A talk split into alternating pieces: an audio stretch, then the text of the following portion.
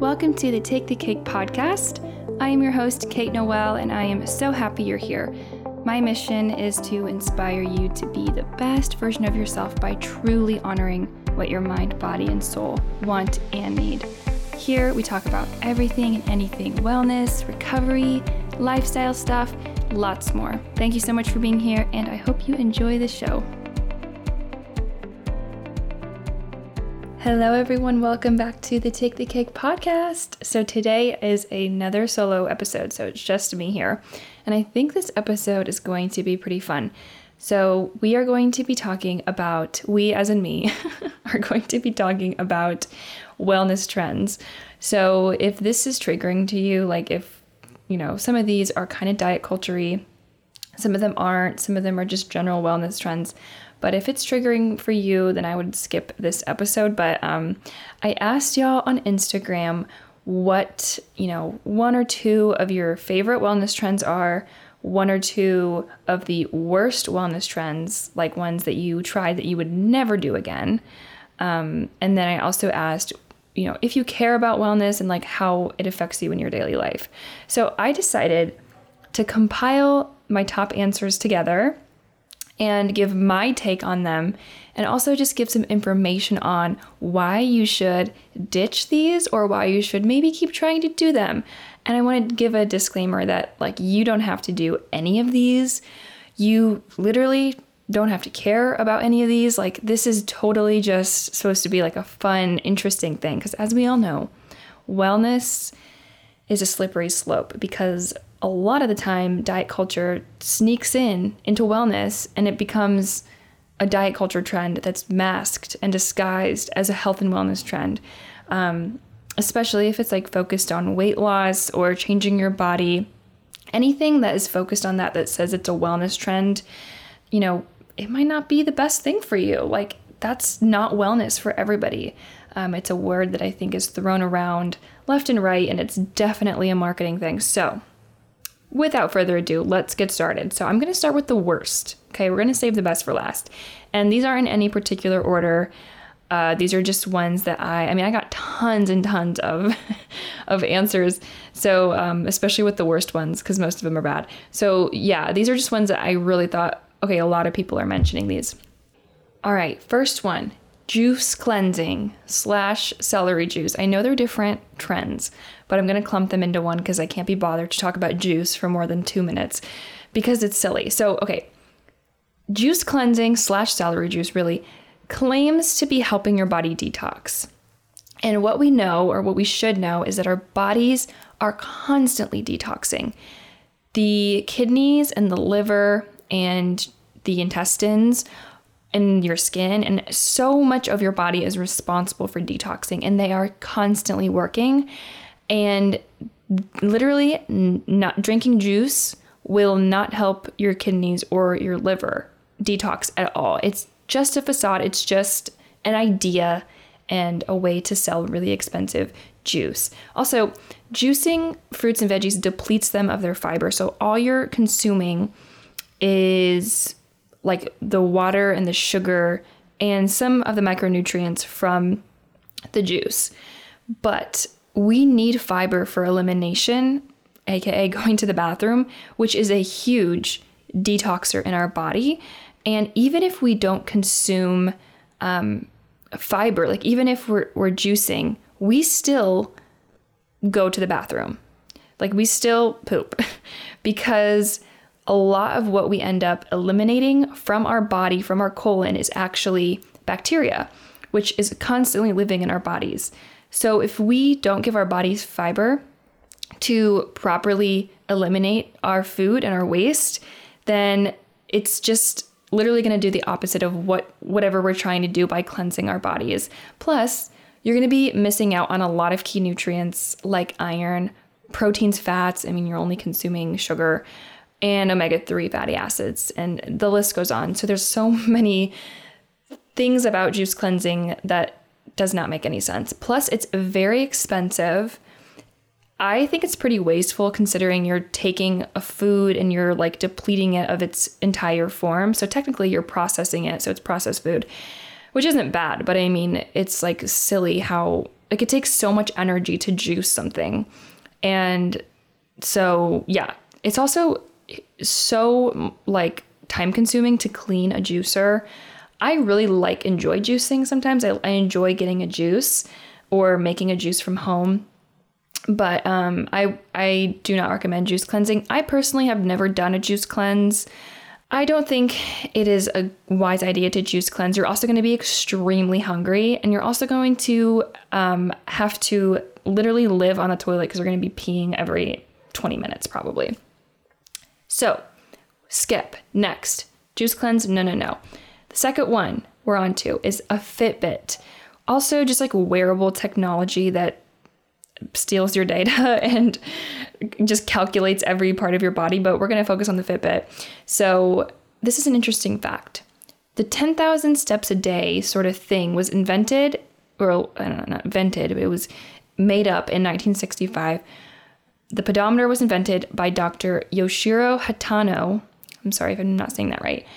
And he developed this device, the pedometer, and it's he thought, okay, 10,000 step meter. That's literally what it translates to in Japanese, the name of the device. Um, it's called Monpo K. I think, I'm not sure how to pronounce it, but literally no scientific claims he used. He literally just made up this number because he thought it sounded good. So it's just a marketing tactic. And it's just taken over. Like now, 10,000 steps is like the norm.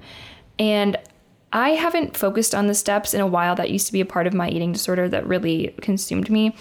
But like, it's first of all, it takes the intuition out of your day. You cannot, there's no way every single day of every single day of your life, you're going to want to take 10,000 steps. That's a lot of steps, first of all. And no scientific claims, and you just can't be intuitive. Like, what if you're on your period? What if you're sick? What if you took a lot of steps the day before? Like, you cert- certainly don't have to take that many steps. And also, like, some days I take 1,000 steps, some days I take 13,000 steps.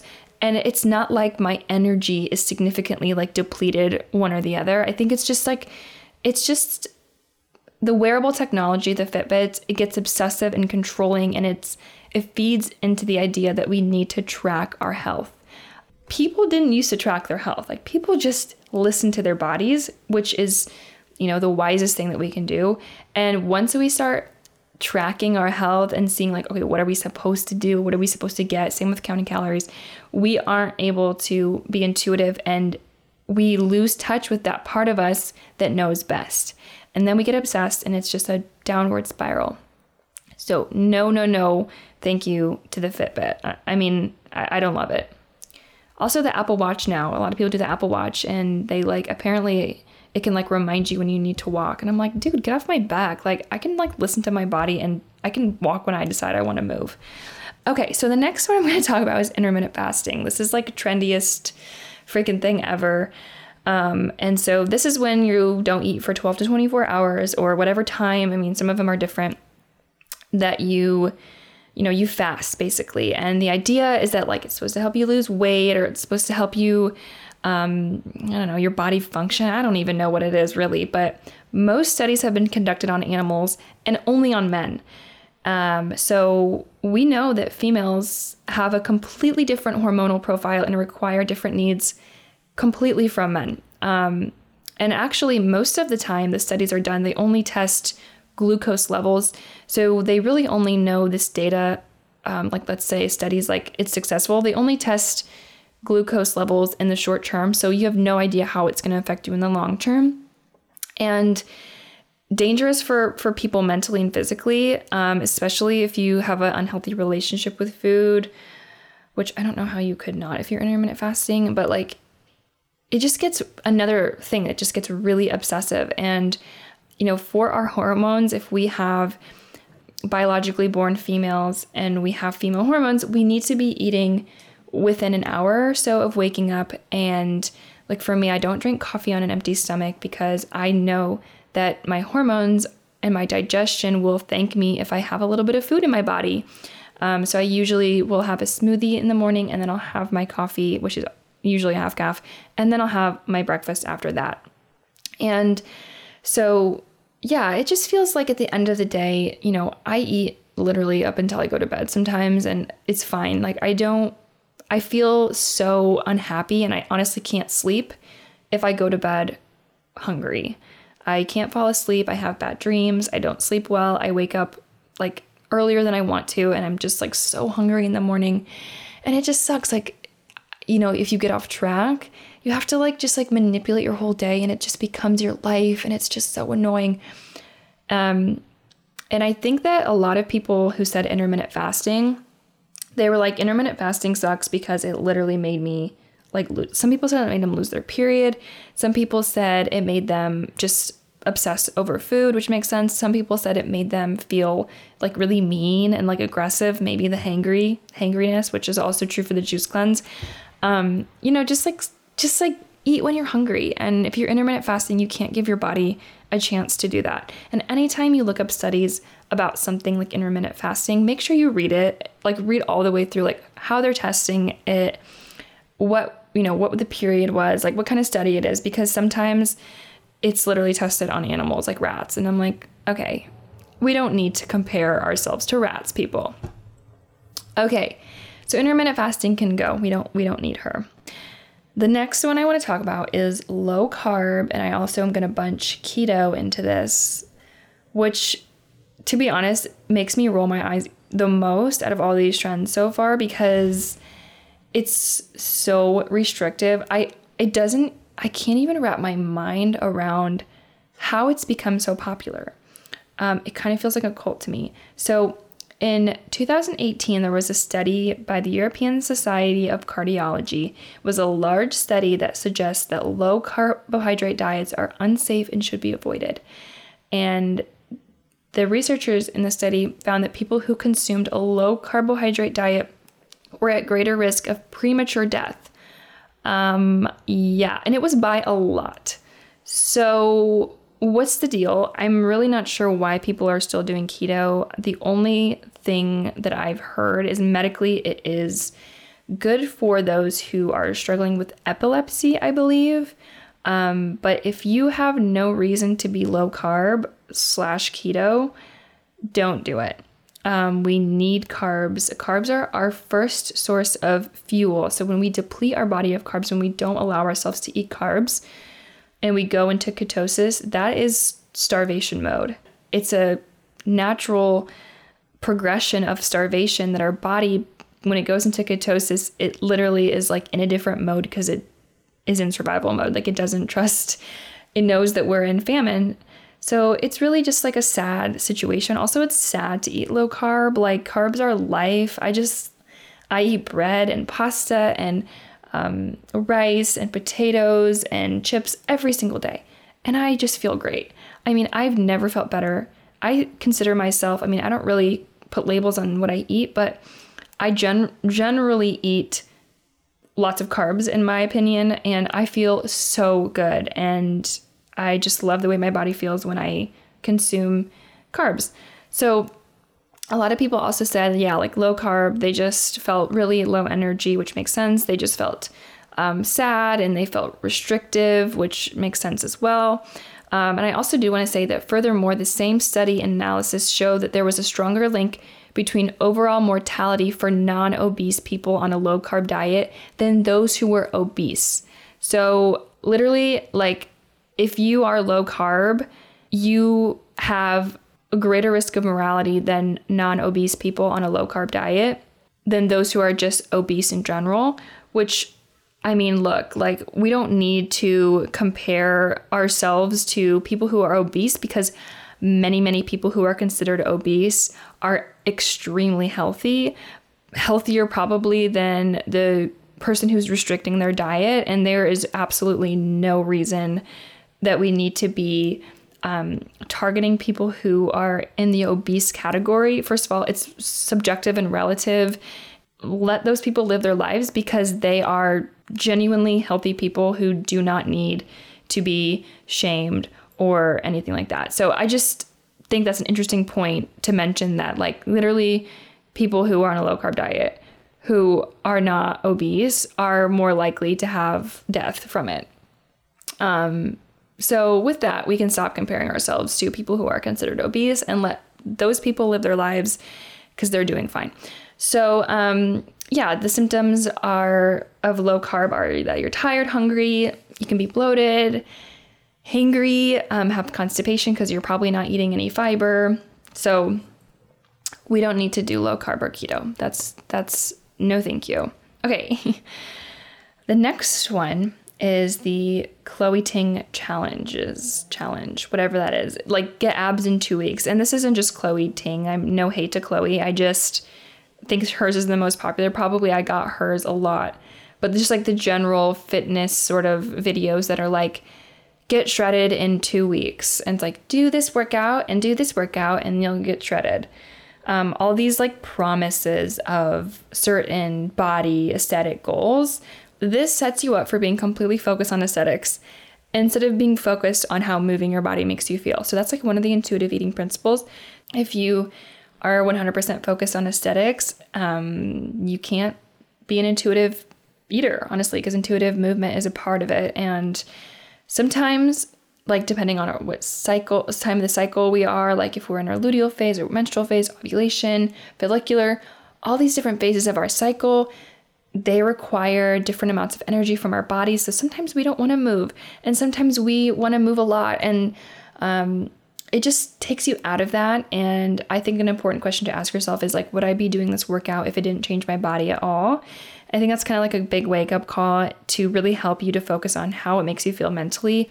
And there's no way, there's no way that everyone who does the two week ab challenges in two weeks they get abs and then they have them for the rest of their lives. I'm sure most people just feel like a failure right? Like it makes you feel like a failure if you don't achieve the impossible result.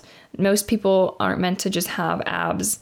And i don't even have a pro- like i don't have a problem with those workout videos the problem is the the titles of them and the um like words that people use about you know body like if it was just like 10 minute ab workout. That would be fine. Um, depending on, you know, what the person said. It would be fine in, in my eyes. Like, whatever. I personally have done some of those workouts. Um, but the fact that it's like get abs in two weeks, it's like, get off my back. Like, I don't need to get abs in two weeks, dude. So, yeah, just so you know, like, if you've ever done that and you feel like a failure, spare yourself because I think you're in the same boat as everyone else. so, yes. Okay. The next one moving on is detox teas. So, just like the juice cleanse point, we do not need to help our bodies detox. That is not something that we need to do. So, these teas typically contain laxatives, which can be marketed and typically are marketed as, as natural because often they contain senna, which is a natural laxative. Trigger warning I started drinking these teas during my laxative abuse stage of my life when I was taking over the counter laxatives every day in an effort to continue using laxatives, but do it in a more gentle form. Like it was like, okay, I, I still want to take laxatives, but I want to do them in a more natural and gentle form. But Senna was just as powerful as my over the counter laxatives. And so these teas can literally make you dependent on the teas and on laxatives to go to the bathroom, which is the worst thing for our colon. Our colon is a muscle, just like our body. And if we don't, you know, it's designed to contract like a muscle in order to help us go to the bathroom. So if we do something that, um, like take laxatives, that doesn't, it allows it, basically, it makes it become lazy. We get a lazy colon and we are not able to digest. So we have to continue drinking these laxatives more and more until we are completely hooked on them. A terrible feeling. And it takes years and years to heal from that, from laxative abuse. I'm still on my journey of healing. Also, I want to mention this because this is scary. My doctor, my GI doctor, told me about melanosis coli, which is when our, the interior cells of your colon literally die, resulting in a black colon instead of a pink colon. The lining is black instead of pink. That can't be healthy. That's not healthy. So, we really don't want to take detox teas. Um, and also, these teas really just get rid of excess water weight, if anything. Whatever, like, weight we're losing or whatever, however lightweight we feel, it's probably because we're dehydrated. So, next one is avoiding gluten or dairy or just in general food groups at all, but I think gluten and dairy are really popular. So, this was me. I'm I'm gonna admit it. I did this sometimes, mostly in an effort to heal my digestion. But I'm like, what is going on with me? So we often self-diagnose gluten or dairy intolerance, and that can be a very slippery slope for some people. For most people, if you are genuinely um, sensitive to gluten, typically you have to get diagnosed with celiac disease. So you have to get um, testing done. So if you feel that you are, I would recommend going and getting a celiac test, which is pretty g- generic, and I think it should be covered by your insurance if you have um, decent insurance. Um, but yeah, ask your doctor about that, and you know if if you if you genuinely feel like oh, I feel really gassy after I eat dairy or gluten. Um, first of all, you know, be really careful on that. And it might be all in your head because a lot of times the stress, like if you if you convince yourself you are I'm allergic to gluten, and you can you consume something that has gluten, you are going to be really stressed out, and the stress is going to be the thing that's actually causing you to have gas and bloating because that's like the number one trigger for IBS symptoms in a lot of people than the actual gluten itself. So I don't think it's always bad if you have a healthy relationship with food. If you kind of feel like, okay, I might be a little lac- like lactose intolerant, that's not always a bad thing. It's just bad when we're really black and white about it. So if we are out with friends and we can't even allow ourselves to get a little bit of ice cream because we're so afraid of eating that little bit of dairy. Also, um, gluten and dairy enzymes are found in our bodies. So if we do not consume those foods, then our pancreas won't continue to give our bodies those enzymes. So it kind of becomes like a black hole of if you choose to not eat gluten or dairy, your body actually could become intolerant to it. Um, and it becomes harder and harder for you to consume those foods. So don't put yourself in that situation if you don't have to. Um, the, gluten and dairy can be extremely, extremely healthy for us. Um, so that's just one of those things that we don't need anymore. Okay, the next point is weight training slash high intensity interval training or HIIT workouts. Some people aren't going to like this one, but honestly, a lot of people mentioned weight training, um, HIIT workouts, and some people mentioned like training programs. So I'm going to include this on the the my list of of myths because I do sometimes do some weights, but I do like maybe if I'm just feeling extra energized, I'll do very, very light weights. I'll do like ankle weights, one pound weights, two pound weights. But I'm talking about like weight training where you go in and you like do squats with like barbells and like tons of weight. Look, if you like this, then you you we can disagree on it. I totally respect, you know, anyone who wants to move their body in certain ways, that's totally fine. But for me, I really didn't like weight training when I was going to the gym. I went to the gym like before COVID for like a couple months and I just like felt so depleted after I would weight train. Like I just would try and and like and it was a lot to think about. Like you know how people do like okay, today I'm to do this weight and this weight and I'm to work this part of my body and the next time I'm to work this part of my body and this week I'm to have you know 25 pounds and the next week I'm to have 30 pounds and like it's all just a lot to think about and a lot to do. And I think the sort of like the the energy around weight training is very much like take your pre-workout uh, that's super caffeinated and makes you super jittery. I've taken pre-workout workout before and it made me so jittery. And I even took like a more quote natural one and it still made me feel just horrible. But people are like, take the powder and pour it in your mouth and then do a little bit of water and then like you'll be so swole and you'll get pumped and like I just feel like that sort of energy is it's stale. It's stale for me in 2021. So that's why I included that on my list. And I, I said HIIT too, because a lot of people mentioned HIIT. Um, if I ever do a HIIT workout, it is when I'm feeling energized and I feel like I'm like ready to go, which is maybe like twice a month. I feel like doing HIIT, And I usually only do it for 10 minutes or maybe 15. So I think that the HIIT training that's like 45 minutes long, that's where I'm like, whoa, that's like a lot. Um, but if you like to do it, like I said, you you keep doing you. Okay, the last one on the um, miss list. That's kind of hard to say. Are whole foods only, so no processed foods. So obviously, it's more natural and more nutrient dense to eat whole foods instead of processed foods. We know that. Typically, it, it is. The problem is when we get black and white with it. So, yes, processed foods have many pros, they have some cons. Some of the pros, they're convenient, they're affordable, they're accessible to a lot of people who cannot even access having whole foods only. There are some people who can't even access processed food, so they're accessible. Sometimes you don't have a choice. Um, and oftentimes they're more tasty and they last. They last in our cupboards and our pantries. I just said cupboard. Like, that makes me feel like I'm from Indiana. I mean, I am from Indiana, but that was funny. I don't know if people still say the word cupboard. They last in our pantries and they are great. Like, I eat processed foods every day. I eat um, bread. I mean, I make it myself usually, but like, I still use processed flours and um, sugars and um, sometimes I eat like quick meals if I need to. Sometimes I'm on the go. I'm out and about. I would never skip a meal. If that meant I had to eat processed foods, that's fine. I love that. I eat a lot of processed desserts, they're more tasty. Um, so, yeah, restricting ourselves from eating some processed foods will result in us craving the real thing and could result in a binge. So, anytime we restrict ourselves, there's a much, much, much, much more likely chance that we'll binge. So, letting myself just eat the damn cookie really just changed my relationship with food so much, and I highly recommend trying it. I know you've heard that a million times.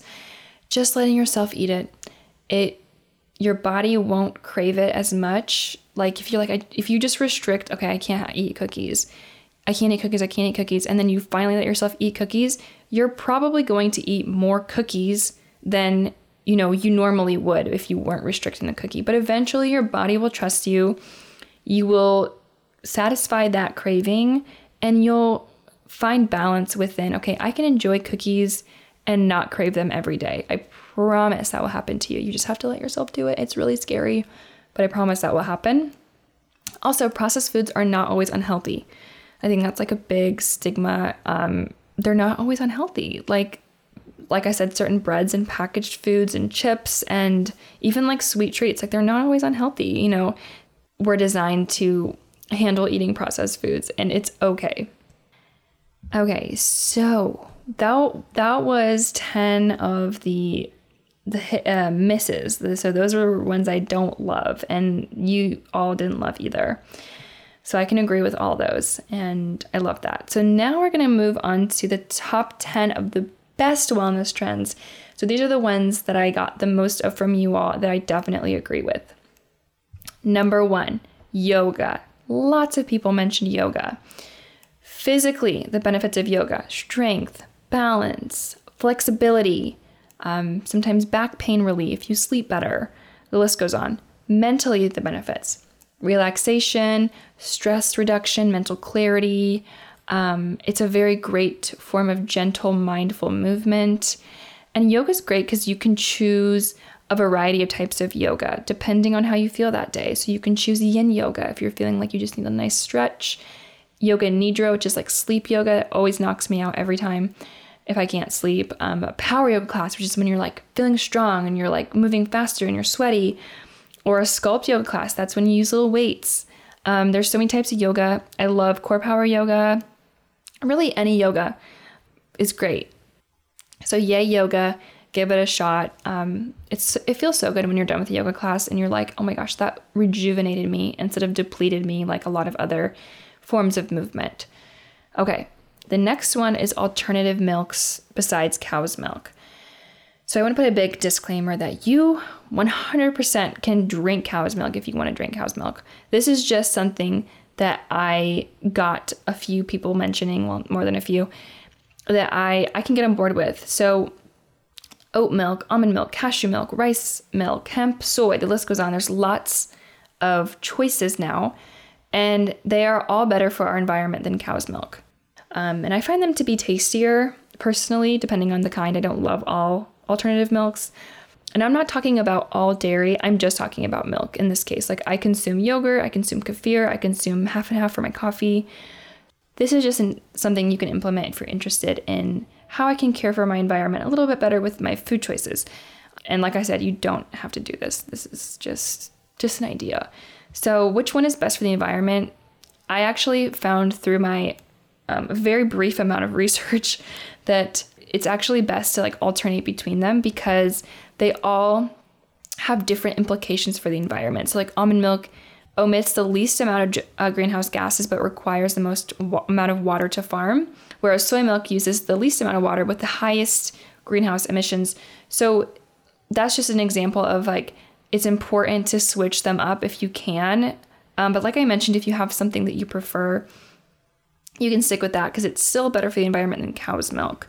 But I still eat ice cream and I still have cow's milk. You know, it's not like you have to be black and white about it. It's just something you can try. Intuitive eating is the next point. We love intuitive eating. It has become very, very trendy although many influencers and even like celebrity doctors have coined it as a marketing term for diet culture, which is so sneaky, like, get out of here.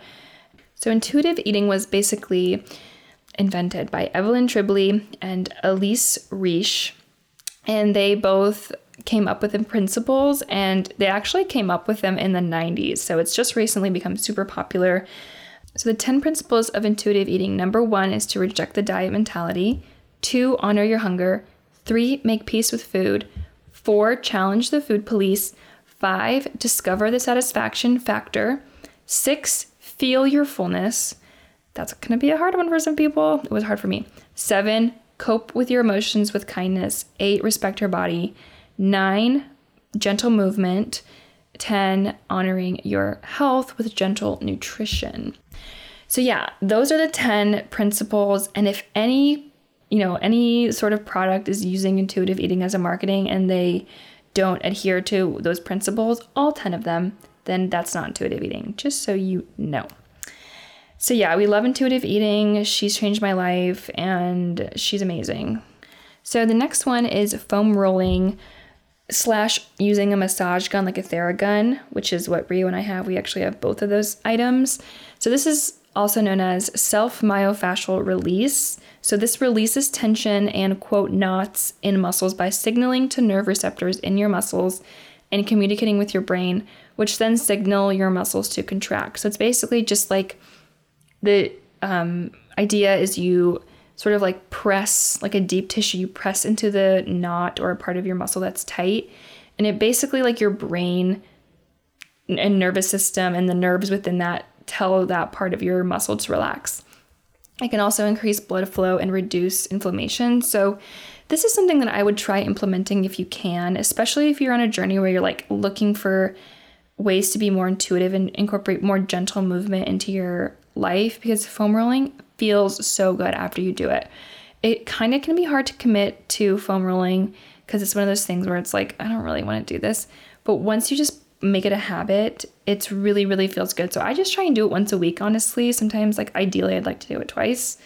Once a week, it's fine. And you can also buy a massage gun, which basically does the same thing, but it's a little bit more expensive and you don't have to like lay on the floor and do it.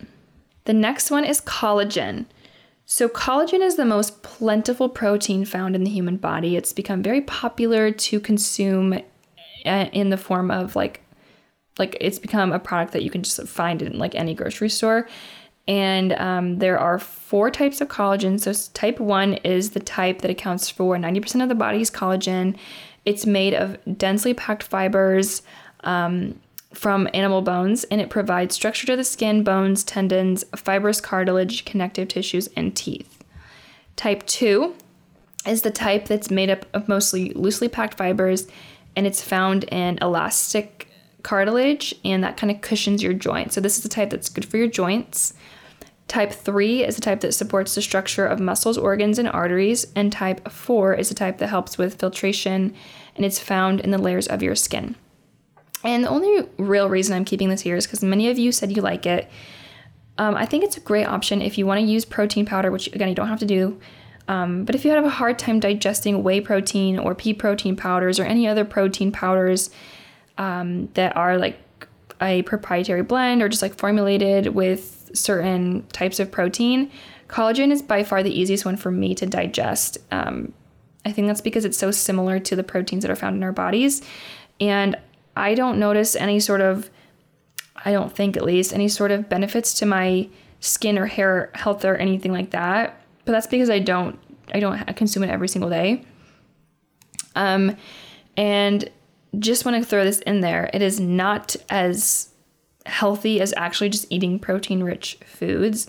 Um, so you if you just eat, you know, beef or turkey or meat or other protein rich foods, the fact that your body has to break those foods down, make that that protein and that collagen more bioavailable for you, so you will absorb those nutrients much better than you will a scoop of collagen in your smoothie.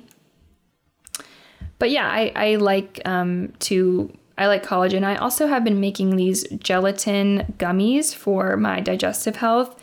I think I'm gonna make a real Instagram reel if you are interested in seeing how I do it. But they're kind of tasty and they're really easy, and it's like a good way to get a little bit of that healthy collagen in if you are interested in that.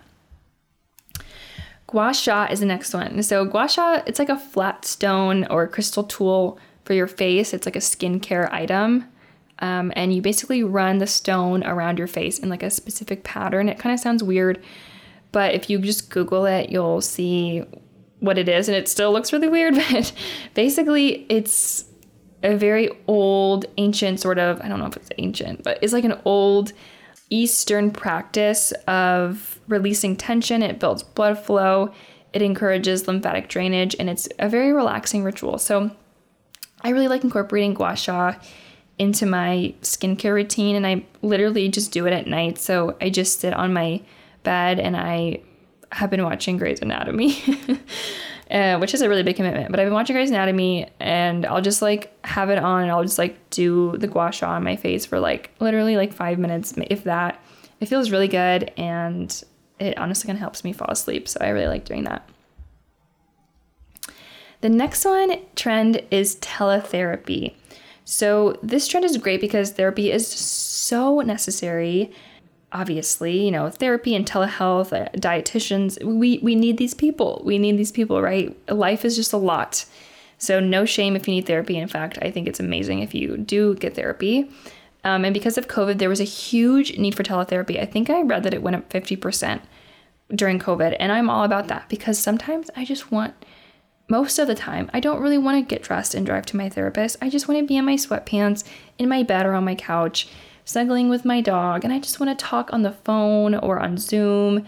Um, so if you are in that space where like I don't really want to like drive to see my therapist, I love that this is a trend. I hope it just stays that way and it's not just a trend. Okay. The next one is rest days slash stretching. If you work out, you don't have to work out, but if you do, it is crucial to prioritize rest days and allow your body to repair damaged tissues from exercising and it is also crucial for your social life and your mental health because if you are like, I need to work out every single day for an hour a day, like there are days where you that's gonna like interfere with your social life, with your work life.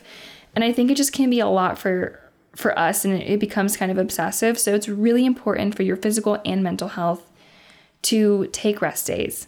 And for me, stretching is something I do every single day, regardless if I'm resting or not. But I don't stretch for like 15 minutes, I just stretch for five minutes. And it's an act of self care and love.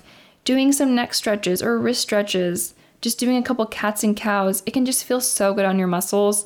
And it's just as good for you, if not even better for you, in my opinion, than doing all these hard workouts. You know, you just take those days that you really need off. It doesn't there's not a certain number of days you need to be working out versus taking rest days. Just see how you feel on a day to day basis and decide then.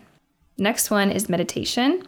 So, this has completely transformed my personal morning routine. A lot of people said meditation, and meditation reduces stress and anxiety. You become more self aware, mindful. It improves your sleep. The list goes on and on. And you can do ones that specifically target goals. I actually have an Insight Timer profile which is a meditation app that's free. And you can access that. I'll actually leave that link down below. I have some guided meditations on there. Even five minutes a day can make a huge difference. And you can, you don't have to do guided meditations. There's guided meditations. Some of them have no music, some of them have great music. I personally have been listening to binaural beats every single day just for five minutes. I what I do is I lay in the sun, open my windows, lay on the floor, and I just listen to binaural beats and I just breathe and I pray even for five minutes. And it makes a huge difference in my mood and in the way I feel. So I love it. Okay, the last one probiotics. So, probiotics are all the rage. Gut health is all the rage. And basically, a probiotic is defined as live microorganisms which, when administered in adequate amounts, confer a healthy benefit on the host. The host is you, as us. So they're all the rage, and there are so many types of probiotics. It's very overwhelming when you're at the store or shopping online. It's like, what do I do? So here in the United States, the FDA considers probiotics as supplements, which means technically anything can say it's a probiotic. Whereas in other countries like Europe, which have the European Food Safety Authority, and Japan, which has the um, foods for specified health uses, they have much more strict regulations which require an item goes through lots of testing and proves it's a probiotic, so they have to have proof. So that's just something to keep in mind I would do your research on the probiotics that you're interested in and make sure, first of all, make sure they're shelf stable um, because I have heard that it's better to get ones that are shelf stable. And um, yeah, just make sure they, you know, talk to your doctor and make sure that they know you're consuming a probiotic as well. So they can improve digestion, immune function, skin health, lots more. Um, like I said, you don't have to take them just be sure to check with your doctor before jumping on one because they can be really powerful if you don't use them correctly. And if you don't have to take one, you don't really need it, and they can be expensive. So, um, you can also just eat probiotic rich foods instead of taking them, like kefir, yogurt, sauerkraut, kimchi, kombucha, miso, etc. There's a lot of fermented foods out there. So, my two personal favorite probiotics are from Seed and Thryve Health. So, Seed has a daily synbiotic that has both a prebiotic and a probiotic within the capsule. And I really, really love it. I've been taking it for about a month. Um, and I actually do have an affiliate link from Seed. So, if you're interested in learning more, you can click the link in the show notes. I do get a small commission, but this isn't sponsored at all. I, I really like taking Seed because of their transparency and all the information that they and research they do um, is amazing. I also love Thryve Health, which is actually an at home microbiome testing service. So they send you a kit in the mail and you can send in a stool sample. It sounds really intimidating, but it's actually really easy. And then you receive a comprehensive analysis of your personal microbiome, um, how much of the good and bad bacteria you have, and you can even choose to purchase a custom probiotic for your own needs that they formulate for you. So this is interesting, especially if you're working with somebody um, and then you're looking for a more affordable testing option. I also have an affiliate link with Thryve. So if you are interested in at home microbiome testing, I'll leave that in the show notes. Again, not sponsored, but I do receive commission if you use my link. So definitely don't have to. This is just the two I personally recommend and have used. That's it. Those are the 10 misses and the 10 hits of wellness trends. And the last thing I want to talk about is your answers to the question Are you interested in wellness trends? Most of you said yes, only if it benefits your health. And a lot of you said you are, but you try and stay away from them because you can get in a slippery slope rabbit hole. Some said no because they just are all disguised as diet culture, which I respect and agree with a lot of the time. And I just think it's important that the main thing I want to take away, the the main thing I want you to take away from this podcast episode is that wellness is not a trend. There are wellness trends, but anything that is a trend is probably not actually as good for you as you think it is, and it could even be harmful for you in the long run. So, health and wellness are so personal, and you are your best advocate for what you need.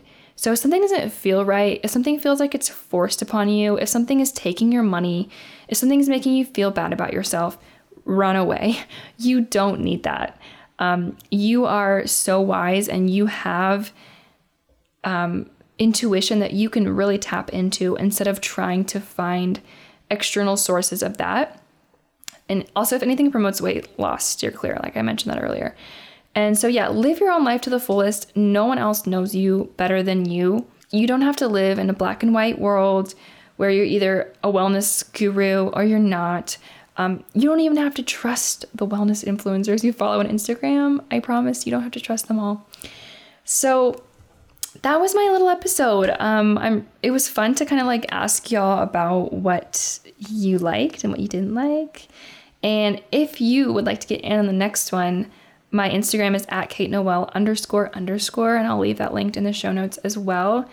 And um, yeah, yeah, follow me if you want to, you know, get in on the next questions. I do a lot of Q and A's, so yeah, and thank you so much for listening. If you like this podcast, please don't forget to leave me a rating and a review and subscribe if you would like on Apple Podcasts.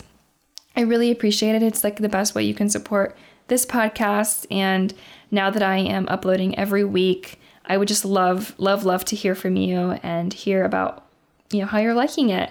I have a Instagram for Take the Cake now. It's at Take the Cake Pod. I've been loving podcasting and loving hearing all, from all of you. So please let me know. Thank you again for listening, and I will see you all in the next episode of Take the Cake. Bye.